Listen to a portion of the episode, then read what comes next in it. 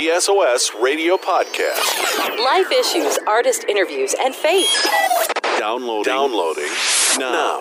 Do you recognize the spontaneous moments in your life and go back to those? I'm Scott on SOS Radio. We're talking with Luke Smallbone from For King and Country. And back in October, they walked away from the Dove Awards with the Artist of the Year Award, which is a big award for the night. And they actually had performed a song at the Dove Awards and asked for some help from a couple of friends. And you actually decided to remix the song Amen. That was the one the Dove Awards asked you to perform, but did this kind of in a special way for this new year. Yeah, look, we had no idea that would be taking place. And so we were trying to think through, like, what would be something unique? And we're like, man, it would be pretty easy to put a rap on here. That could be kind of cool. And we had worked with Lecrae on a song called Messages many, many years ago. And we thought, hey, I wonder if Lecrae would be cool coming up from Atlanta and hanging out with us for an afternoon and recording this track. And he came, and he just dropped a rap that was like, bro, how do you come up with this stuff? This is ridiculous. And so we did the show, did the performance, and literally on this new Amen Reborn remix, his rap is the rap from the live show. We didn't even go back into the studio and re-record it. It is exactly the way that it happened on the performance because we felt like it was kind of an anointed rap that he did, you know? And so here we are releasing this song, Amen, which is about I got baptized a few years ago, and I feel like when it comes to 2021, that we could all do with a little bit of a baptism. We could all do with a little bit of a rebirth. We could all do with a little bit of a proclamation. You know, were you baptized as a little kid and then realized later, you know, I don't know if I fully understood what I was doing then, or is it always sort of made sense to you? The second time I got baptized, I was just double-checking, you know, just making sure. I'm just kidding. So I was baptized by my grandfather in Australia when I was probably 11 or 12, and it was so special. My grandfather is a very, very wonderful man. He was a pastor in the Methodist Church, one of my heroes, and obviously since he's passed, and what I realized when I was in my local church is I'd never gotten baptized in my local church, and I just couldn't get baptism off my mind. What sermon? I think my pastor was in a sermon that just mentioned the word baptism. I couldn't remember anything else he said the entire sermon other than, why is baptism like just ringing in my ears? And so, yeah, I went and got baptized, and I was with a bunch of kids that were half my age, you know, showing them the ropes. And as I was coming out of the water, I got to admit, like, it felt like time kind of stood still for a moment. It was just a powerful moment for me. And I thought it was just me. And after the service, my pastor comes up and says, hey, man, did you feel that? That moment was so rich. And I thank God for that because I think a lot of times in life it's easy for us to just blow by these moments. Man, baptism is a special, special thing. And for me, I will just never forget the richness of that moment. We're talking with Luke Smallbone from For King and Country and our SWS Radio podcast this week. And Luke, one thing I've noticed over the years working in music is that God sometimes speaks to artists all over the world in different seasons, but gives them a very similar message. It's almost like God's orchestrating a movement in the Christian community. And we all know this last year has been rough, but being in Nashville and collaborating with so many artists over the last few months, have you noticed any similar themes this year? Well, you know, it's interesting you say that because I'm actually driving to a writing session today, and we kind of launched the writing and the recording process of our next project basically today. So kind of crazy that we're talking. And honestly, when we start talking about what this next album is going to be, look, there's a little bit of navigating that takes place in even just the early stages if you get your hands dirty and you kind of see how things go. But I will say this. I think what a lot of people, ironically enough, are feeling is they are feeling a lot of thankfulness. Look, our nation, our world has been through a lot of pain, but what pain does produce is pain produces the things that actually matter, the things that you actually focus on that you go, man, this is actually important to me.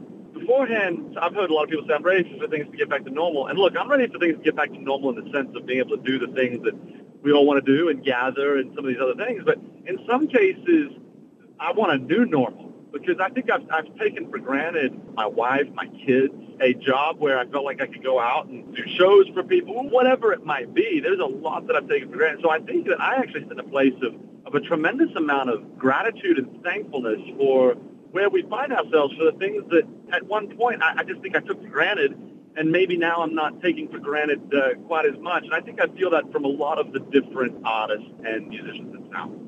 Hey, I just wanted to say thanks for downloading our SWS Radio podcast, and thanks for sharing it on social media. Really helps a lot of other people hear these conversations. We really like to go deeper on faith, and we could even do sometimes in the short segments that we're able to do on the radio. This is a spot, if you value the content and it builds into your faith, would you consider making a $25 one-time gift towards this podcast and give right through SWSradio.net, or you can open up our SWS Radio app and give safely and securely right there. We're continuing our conversation with Luke from For King and Country right now.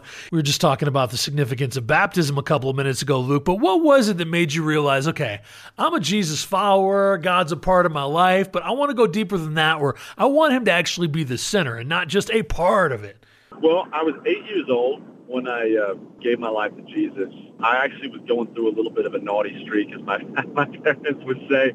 I was lying about a few things. I just wasn't being the kid that I even kind of knew it. Like, I'm not being the kid that I'm designed to be. And I felt this, I wasn't able to kind of trump sin, if that makes sense. And so I went to my mom.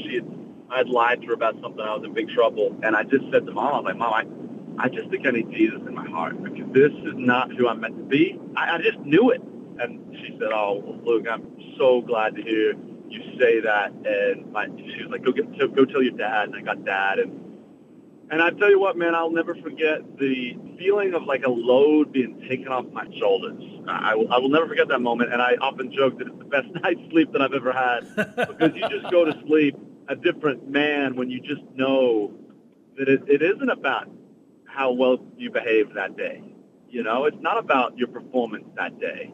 That there's something so much more. That was a beautiful moment for me. It's a lot like James said, when you're dealing with tests and challenges, they come at you all sides, you know, and you know your life's under pressure, your faith-filled life's forced open, and that's when it shows its true colors. So don't try to get out of it prematurely. Let that work be done in you so you can become mature and well-developed and not deficient in any way. Absolutely. Look, I will say this, too, you know, for anyone that's listening, that was the moment when I gave my life to Jesus.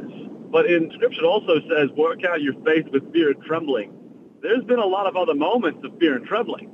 You know, don't get me wrong. There's been a lot of other moments where, you know, obviously in the Baptist church anyway, there was the rededicated your life phrase a lot. There were a lot of moments for me that there was a crisis of faith in a good way, where you're sitting there going, man, this is a lot for me to take in. But God, instead of turning somewhere else, I'm going to turn to you. And to see God's faithfulness in the midst of those struggles has been, you know, I recently went through something with my youngest son, and we nearly lost him, and my sister called me, and she said, you know, how do you handle this one? And because there's been some hits in my life, if that makes sense, things that have taken a toll. It was the first time that I actually got to feel like and got to demonstrate my faith was actually beginning to mature. Because I actually, for the first time in my life, and this was just, you know, sadly to say, this was just a couple years ago, I got to see God in it. As painful as it was and as difficult as it was, I actually got to see God in it. And I think that people sometimes think that God isn't taking us on this windy road. He's taking us on a windy road, and usually for our benefit. Thanks for connecting with SOS Radio. We feature discussions with Christian artists all the time at SOSradio.net. Feel free to share this audio with your friends and family.